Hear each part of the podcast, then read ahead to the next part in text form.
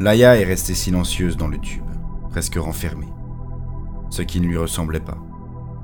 J'ai supposé qu'elle repensait à la conversation, mais à peine la porte de notre appartement s'était-elle refermée derrière nous, qu'elle s'est tournée vers moi pour m'enlacer. J'ai commencé à caresser sa douce chevelure brune, un rien surpris par son étreinte. « Hé !» lui ai-je murmuré. « Qu'est-ce qui ne va pas ?» Elle a pris son air de vampire, yeux grands ouverts, petit sourire. « Fais-moi l'amour, Rob. » Sa voix était douce, mais insistante. « Fais-moi l'amour, là, tout de suite. » J'ai souri. Un sourire perplexe, pas mon habituel sourire d'alcôve. D'habitude, Laïa se montre espiègle et malicieuse quand elle a envie de faire l'amour. Mais là, elle avait l'air troublée, vulnérable. Je ne comprenais pas. Mais ce n'était pas le moment de poser des questions. Sans un mot, je l'ai attirée à moi et l'ai longuement embrassée. Puis nous nous sommes dirigés ensemble vers la chambre à coucher. Et nous avons fait l'amour.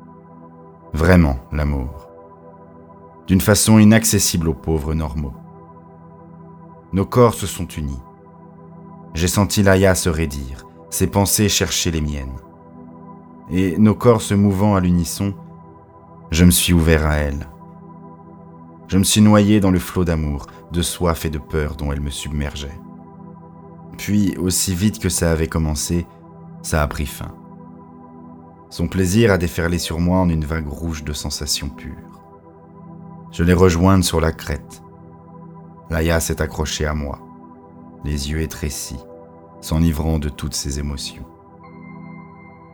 Ensuite, nous sommes restés allongés dans le noir, à regarder les étoiles de Shkea nous inonder de lumière par les fenêtres ouvertes.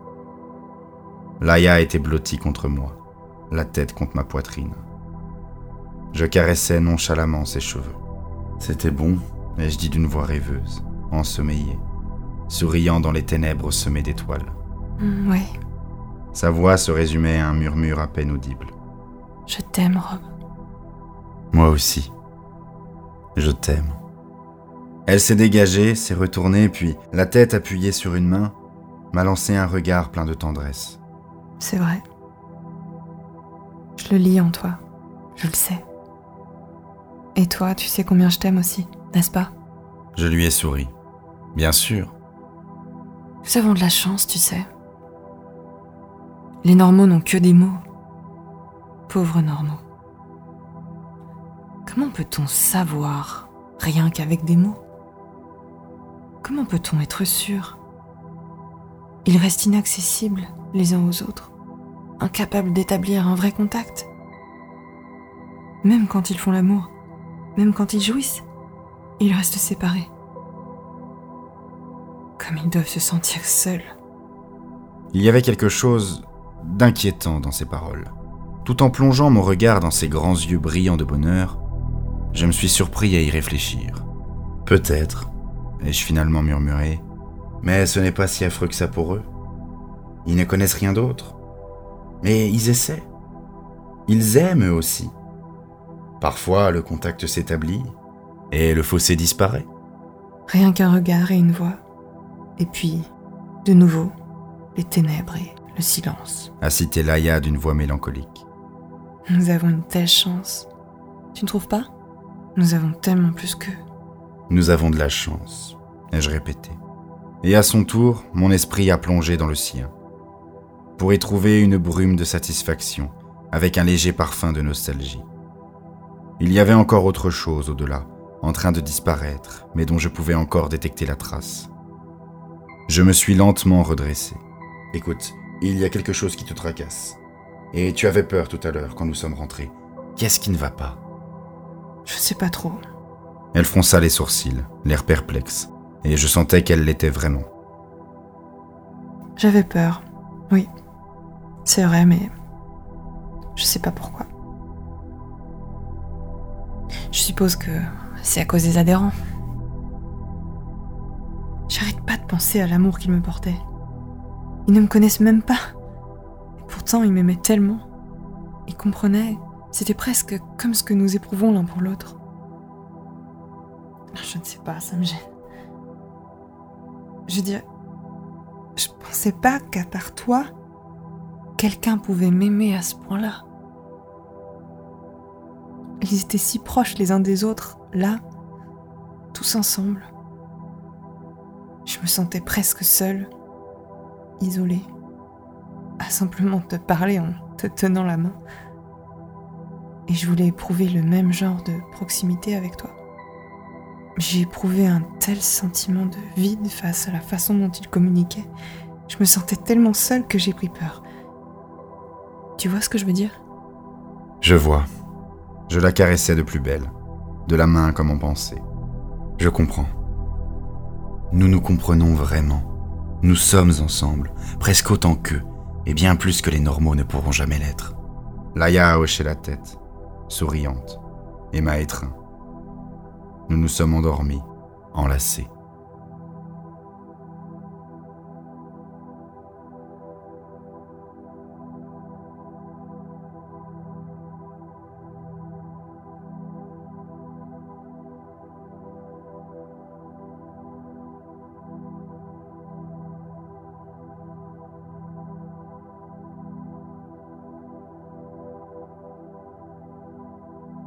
J'ai à nouveau rêvé cette nuit-là.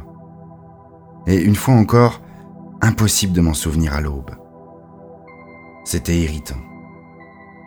Ça avait été un rêve agréable, réconfortant. Je voulais le retrouver, mais je n'arrivais même pas à me le rappeler. Notre chambre, inondée de la lumière crue du jour, me semblait bien terne en comparaison de la splendeur de ma vision disparue. Laïa s'est réveillée après moi. Elle avait encore mal à la tête. Ayant cette fois laissé les cachets à portée de main sur la table de nuit, elle en a avalé un avec une grimace. « Ça doit être le vin Schkehen, lui ai-je dit. Il doit contenir quelque chose qui ne te convient pas. » Elle m'a lancé un regard noir en enfilant un peignoir. « Tu parles, c'est du Veltar qu'on a bu hier soir, rappelle-toi. Mon père m'a fait boire mon premier verre de Veltar à neuf ans. Et ça m'a jamais filé mal au crâne. » Je lui ai souri. Il faut un commencement à tout. C'est pas drôle, j'ai mal. Cessant de plaisanter, j'ai entrepris de la sonder. Elle avait raison, ça lui faisait vraiment très mal. La douleur irradiait dans toute la tête. Je me suis retiré avant qu'elle ne me gagne à mon tour. D'accord, je te demande pardon. Les cachets vont te débarrasser de cette migraine. En attendant, on a du boulot. Elle a acquiescé. Laïa faisait toujours passer le travail en premier. Nous nous sommes donc livrés à une véritable chasse à l'homme. Nous mettant en route beaucoup plus tôt, nous avons pris un rapide petit déjeuner avec Gourlet pour ensuite récupérer l'aéromobile devant la tour. En arrivant à Schkéhaville, cette fois, nous ne nous sommes pas posés. Nous voulions trouver un adhérent humain. Il allait donc falloir couvrir pas mal de terrain. Jamais je n'avais vu de cité d'une telle superficie. Et le millier de convertis humains étaient perdus parmi des millions de Schkéhennes. Sans compter que sur tous ces humains, il n'y en avait que la moitié environ à avoir véritablement adhéré.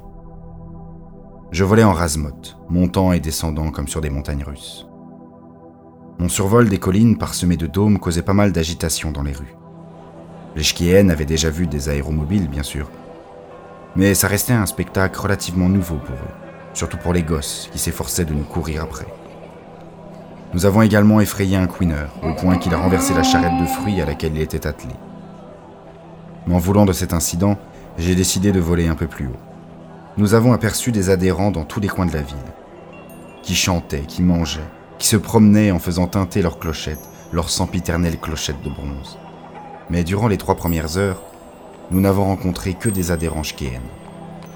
Laïa et moi nous relayions, l'un conduisant, l'autre observant. Après l'excitation de la veille, cette tâche nous semblait passablement ennuyeuse. Mais nous avons quand même fini par trouver quelque chose. Tout un groupe d'adhérents, une dizaine en tout, agglomérés autour d'une charrette de pin derrière l'une des collines les plus abruptes. Deux d'entre eux étaient plus grands. Après nous être posés sur l'autre versant, nous avons contourné la colline à pied pour rejoindre le groupe, laissant la voiture entourée d'un essaim d'enfants Schkéhennes. Les adhérents mangeaient toujours quand nous sommes arrivés à leur hauteur. Il y avait huit Schkéhennes de taille et de nuances de peau diverses, chacun avec son grishka palpitant sur le crâne. Les deux autres étaient des hommes. Ils portaient les mêmes longues robes rouges que les Schkéhennes et les mêmes clochettes. Le premier était très grand. Sa peau pendait en plis flasques, comme s'il avait maigri d'un seul coup. Il avait des cheveux blancs et bouclés, un grand sourire aux lèvres et des pattes de doigts creusées par le rire autour des yeux. L'autre était mince et brun, avec un grand nez crochu. Il ressemblait à une fouine. Tous deux arboraient des grishkas occupés à leur sucer le crâne. Le parasite de la fouine n'était guère plus gros qu'un bouton. Mais celui du plus âgé, majestueux, lui pendait jusque dans le bas du dos. Pour une quelconque raison, j'ai trouvé ça répugnant, cette fois. Nous nous sommes approchés, nous efforçant de sourire, sans sonder, du moins au début. Ils nous ont regardés venir avec bienveillance, nous adressant même un signe de la main. « Bonjour !» a gaiement lancé la fouine quand nous sommes arrivés à leur hauteur. « Je ne vous ai jamais vu. Vous venez d'arriver sur Shkea ? Ça m'a un peu surpris. Je m'attendais à ce qu'ils nous accueillent avec une espèce de galimatia mystique, ou bien à ce qu'ils gardent le silence. Je m'imaginais que, d'une certaine façon, ces convertis auraient abandonné leur caractère humain pour devenir des Shkéennes de pacotille. Je me trompais. Plus ou moins, lui ai-je répondu tout en le sondant. Il avait vraiment plaisir à nous voir. Il débordait littéralement de contentement et de bonne humeur. On nous a engagés pour parler à des gens comme vous. J'avais décidé d'y aller franchement. Son sourire s'est élargi au-delà de ce que je croyais possible. J'ai adhéré et j'en suis heureux. Je serai ravi de vous parler. Je m'appelle Lester Kamens. Que voulez-vous savoir, mon frère ? Laïa, à côté de moi, s'était raidie. Autant la laisser sonder en profondeur pendant que je les interrogeais. Quand vous êtes-vous converti au culte ? Le culte ? L'union. Il a hoché la tête. J'ai été frappé par la similitude presque grotesque de ce mouvement avec celui du vieux Shkéen de la veille. J'ai toujours fait partie de l'union. Vous aussi d'ailleurs. Toutes les créatures pensantes font partie de l'union. Certaines ne sont pas au courant, vous savez. Personne ne le leur a jamais dit. Et vous ? Quand vous êtes-vous rendu compte que vous faisiez partie de l'union ? Il y a un an, en Tantérien. Mais je n'ai été autorisé à adhérer qu'il y a quelques semaines. La première adhésion est un moment de liesse. Je suis heureux. À présent, je vais pouvoir me promener dans les rues et carillonner jusqu'à l'union finale. Que faisiez-vous avant ? Avant ? Son regard a vacillé une seconde. Autrefois, je faisais fonctionner des machines. J'étais informaticien dans la tour. Mais ma vie était vide, mon frère. J'ignorais que je faisais partie de l'union, et j'étais seul. Je n'avais que mes machines, de froides machines insensibles. Maintenant, j'ai adhéré. Maintenant, je suis... Je ne suis plus seul. Je l'ai sondé, trouvant une fois encore bonheur et amour en lui. Mais aussi une douleur, un vague rappel de souffrances passées. L'odeur amère des souvenirs qu'on préfère oublier. Est-ce que ces souvenirs s'effaçaient ? Voilà ce que le Grishka donnait peut-être à ses victimes. L'oubli. Un repos agréable dans la différence. La fin du combat, peut-être. Je me suis alors décidé pour une autre tactique, plus brutale. Ce truc que vous avez sur la tête, c'est un parasite. En ce moment même, il est en train de boire votre sang. Il s'en nourrit. À mesure qu'il croîtra, il puisera de plus en plus dans ce dont vous avez besoin pour vivre. En fin de compte, il commencera à s'attaquer à vos tissus. Vous ne comprenez donc pas. Il va vous manger. J'ignore si ça vous fera très mal, mais le résultat sera le même. Vous mourrez. À moins que vous ne reveniez à la tour et que vous laissiez des chirurgiens l'enlever. Peut-être pouvez-vous d'ailleurs l'enlever vous-même. Pourquoi ne pas essayer ? Mettez la main dessus et arrachez-le. Allez-y. Je m'attendais à... Quoi ? De la rage, de l'horreur, du dégoût ? Rien de tout cela. Kamens a continué à se gaver de pain, un sourire jusqu'aux oreilles. Tout ce que je percevais, c'était de l'amour, de la joie et un peu de pitié. Le Grishka ne tue pas, a-t-il fini par me dire. Il donne de la joie et le bonheur dans l'union. Ne meurent que ceux dépourvus de Grishka. Ils sont seuls, seuls, oh, pour toujours. Son esprit a vacillé, un instant traversé d'une intense frayeur. qui a eu tôt fait de disparaître. J'ai lancé un regard à Laïa. Elle était raide, le regard dur. Elle sondait toujours. Je me suis retourné vers les adhérents, une autre question aux lèvres. Mais ils se sont brusquement mis à carillonner. C'était l'un des Shkéennes qui avait commencé, balançant sa clochette de façon à produire un seul tintement clair et aigu. Puis il a levé son autre main, puis de nouveau la première, la deuxième, puis un autre adhérent a commencé à carillonner à son tour, puis un autre encore. Ils se sont bientôt tous retrouvés à agiter les bras pour faire tinter leurs clochettes, dont le bruit m'assaillait les oreilles pendant que la joie, l'amour, l'émotion de leur chant déferlaient de nouveau dans ma tête. Je me suis attardé dans leur esprit pour en jouir. L'amour ambiant vous coupait le souffle tant il était écrasant, presque terrifiant de chaleur et d'intensité. Il y avait tant à partager, tant de choses dans lesquelles se perdre et s'émerveiller. Un tel mélange de sentiments agréables qui vous berçait, vous calmait et vous exaltait tout à la fois. Un déclic se produisait chez les adhérents quand ils carillonnaient. Quelque chose les touchait, les soulevait, leur donnait de l'éclat. Quelque chose d'étrange et de merveilleux, que de simples normaux ne pouvaient percevoir. Mais voilà, moi, je n'étais pas normal. Je l'entendais. Je me suis lentement retiré, à regret. Kamens et le second adhérent humain sonnaient vigoureusement l'un comme l'autre, un large sourire aux lèvres, avec dans les yeux une chaude lumière qui les transfigurait.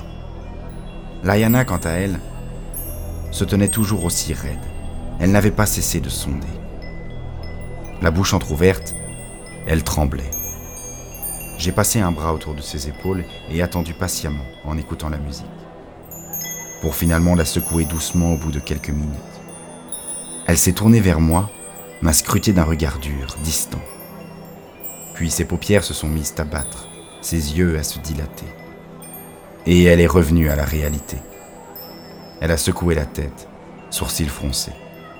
Étonné, j'ai entrepris de la sonder, de plus en plus curieux. Un brouillard d'émotions tourbillonnantes, un brouillard épais où se mêlaient davantage de sentiments que je ne pourrais en exprimer. À peine avais-je pénétré dans son esprit que je me suis senti perdu. Perdu et mal à l'aise. Quelque part dans ce maelstrom, il y avait un abîme sans fond prêt à m'engloutir. Du moins en avais-je l'impression, en tout cas. Laïa, qu'est-ce qui ne va pas ?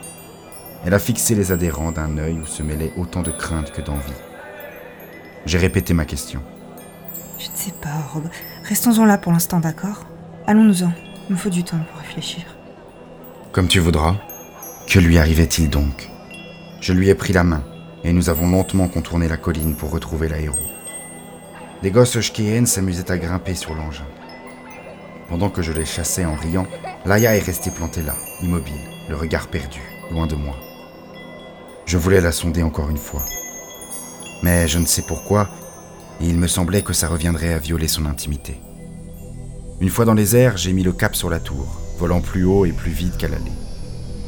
Laïa était assise à côté de moi, le regard perdu dans le lointain. « Tu as aperçu quelque chose d'utile ?» lui ai-je demandé, histoire de la reconcentrer sur notre tâche. « Oui, non, peut-être. » Elle semblait vraiment distraite, comme si une partie d'elle-même s'était trouvée ailleurs. « J'ai lu leur vie à tous les deux. Kamens a bel et bien travaillé comme programmeur, comme il nous l'a dit, mais il n'était pas très efficace. » C'était un petit homme laid, désagréable, sans amis, sans liaison, sans rien. Il vivait seul, il évitait les Shkéennes, qui ne lui inspiraient aucune sympathie. Il n'aimait pas les gens non plus d'ailleurs, mais Gustafsson a, Dieu sait comment, réussi à établir le contact avec lui.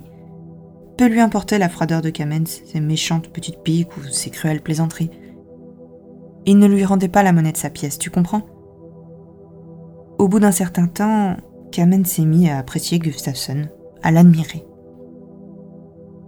Ils ne sont jamais devenus amis, au sens commun du terme, mais pour Kamens, Gustafsson était quand même ce qui se rapprochait le plus d'un ami. Elle s'est alors interrompue. « Alors il s'est converti avec Gustafsson ?» ai-je insisté, en lui jetant un rapide coup d'œil. Elle avait toujours le regard vague. « Non, pas tout de suite.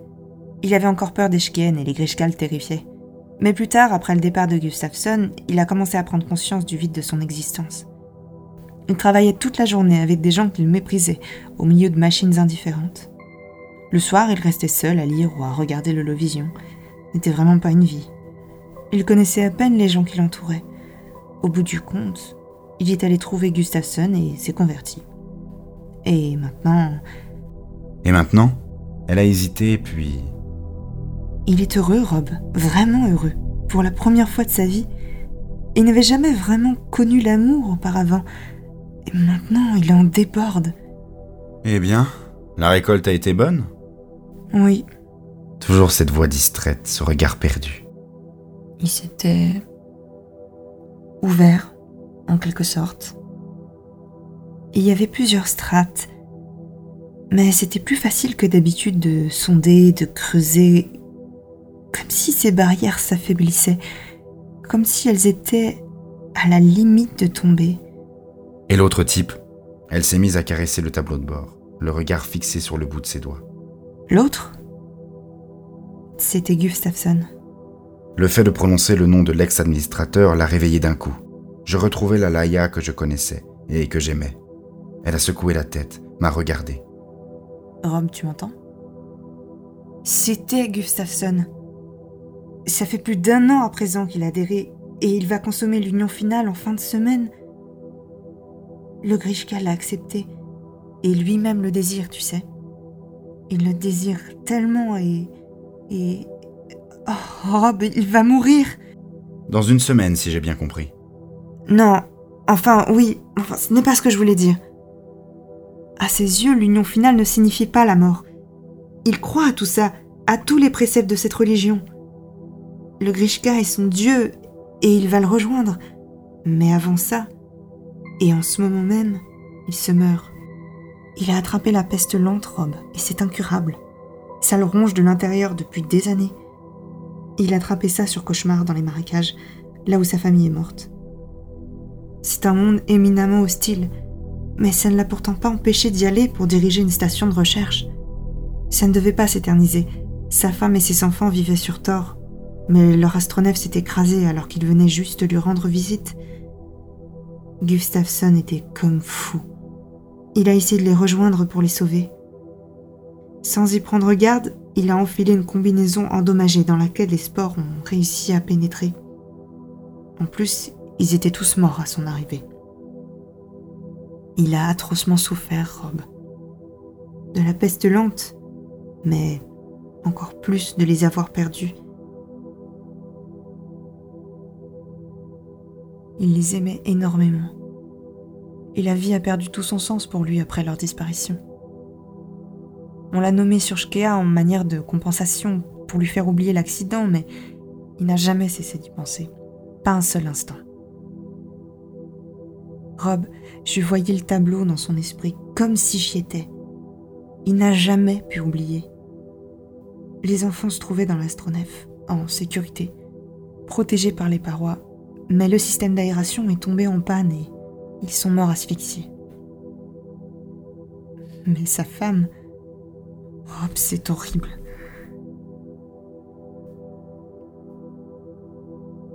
Elle a enfilé une combinaison pour aller chercher du secours, mais quand elle est sortie, c'est... ces affreuses créatures, tu sais, ces trucs rampants qui vivent sur Cauchemar. Je déglutis péniblement, à la limite de la nausée. Les vers carnivores, et j'articulais d'une voix blanche. Ayant vu des holos sur ces saloperies, j'imaginais un peu ce que Laïa avait pu voir dans la mémoire de Gustafsson. Et ce n'était pas franchement joli. Je me réjouissais de ne pas posséder son talent. Ils étaient encore en train de... En train de... Quand Gustafsson est arrivé. Il les a tous tués avec une stridence. J'ai secoué la tête. J'ignorais que ce genre de choses arrivait vraiment. Pareil pour Gustafsson. Ils étaient tellement heureux avant ça, avant ce qui s'est passé sur Cauchemar. Ils l'aimaient. Ils étaient vraiment proches l'un de l'autre. Et la carrière de Gustafsson se déroulait comme dans un rêve, tout lui réussissait. Rien ne l'obligeait à aller sur Cauchemar, tu sais. Il a pris ce poste parce qu'il savait que ce serait dur, que personne d'autre ne parviendrait à s'en tirer. Ça aussi, ça le ronge. Il n'arrive pas à oublier. Pas un seul instant. Il Tous les deux, ils... Sa voix s'est brisée. Ils s'estimaient chanceux. Et elle s'est réfugiée dans le silence. Il n'y avait rien à répondre à ça. J'ai donc continué à conduire en silence, tout en ressentant d'une façon légèrement estompée la douleur qu'avait dû ressentir Gustafsson. Et Laïa s'est remise à parler au bout d'un moment. Tout était là, Rob. Sa voix était redevenue plus douce, son débit moins rapide. Mais il a trouvé la paix. Il n'a rien oublié. Il se rappelle combien ça lui a fait mal, mais ça ne le fait plus souffrir autant qu'avant. Maintenant, il regrette juste de ne pas les avoir avec lui. Il regrette qu'ils soient tous morts sans avoir connu l'union finale. Presque comme cette femme, Shkeen. Tu te rappelles à l'assemblée, à propos de son frère ? Je m'en souviens. C'est la même chose. Et c'était plus facile de pénétrer ses pensées. Beaucoup plus qu'avec Amens. Toutes les différentes strates ont disparu quand il s'est mis à carillonner. Tout est monté à la surface. Tout l'amour, toute la souffrance, tout. Sa vie tout entière, Rob. J'ai revécu toute sa vie avec lui, en l'espace d'un instant. J'ai aussi partagé toutes ses pensées. Il a vu les grottes de l'Union. Il était descendu une fois avant de se convertir. Je... De nouveau le silence entre nous. Un silence pesant. Nous approchions de la limite de Shkeaville. La tour déchirait le ciel devant nous, éclatante dans le soleil. Les dômes bas et les arches de la scintillante cité humaine commençaient eux aussi à apparaître. Euh, Rob, pose-toi là. Il faut que je réfléchisse à tout ça, d'accord ? Rentre sans moi. Je veux marcher un peu parmi les Shkeen. Je l'ai dévisagé, interdit. Marcher ? La tour n'est pas tout près, tu sais. Ça ne fait rien, je t'en prie. Laisse-moi juste réfléchir un moment. Je l'ai sondé. Le brouillard mental était réapparu, plus dense que jamais, zébré des couleurs de la peur. Tu es sûre ? Tu as peur, Layana, pourquoi ? Il n'y a pas de ver carnivore dans le coin. Elle m'a jeté un regard troublé. Je t'en prie, Rob. Je ne savais que faire, à part atterrir. Le chemin du retour m'a donné l'occasion de réfléchir, moi aussi. À ce que Laïa avait dit, à ce qu'elle avait perçu, à Kamens et à Gustafsson. Je me concentrais sur le problème qu'on nous avait chargé de résoudre, en essayant de ne pas penser à Laïa, ni à ce qui pouvait la tracasser. Ça, pensais-je, ça se résoudrait tout seul. Je n'ai pas perdu de temps une fois rentré à la tour. Je suis allé directement au bureau de Valkaringi. Il était seul, le micro à la main, en train de dicter quelque chose. « Bonjour, Rob. Où est Laïa ?»« Elle fait un tour.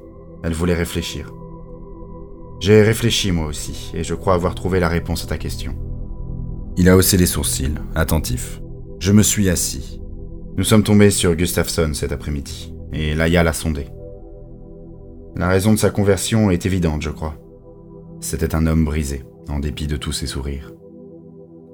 Et le Grishka a mis fin à sa douleur. Il y avait un autre converti avec lui, un certain Lester Kamens.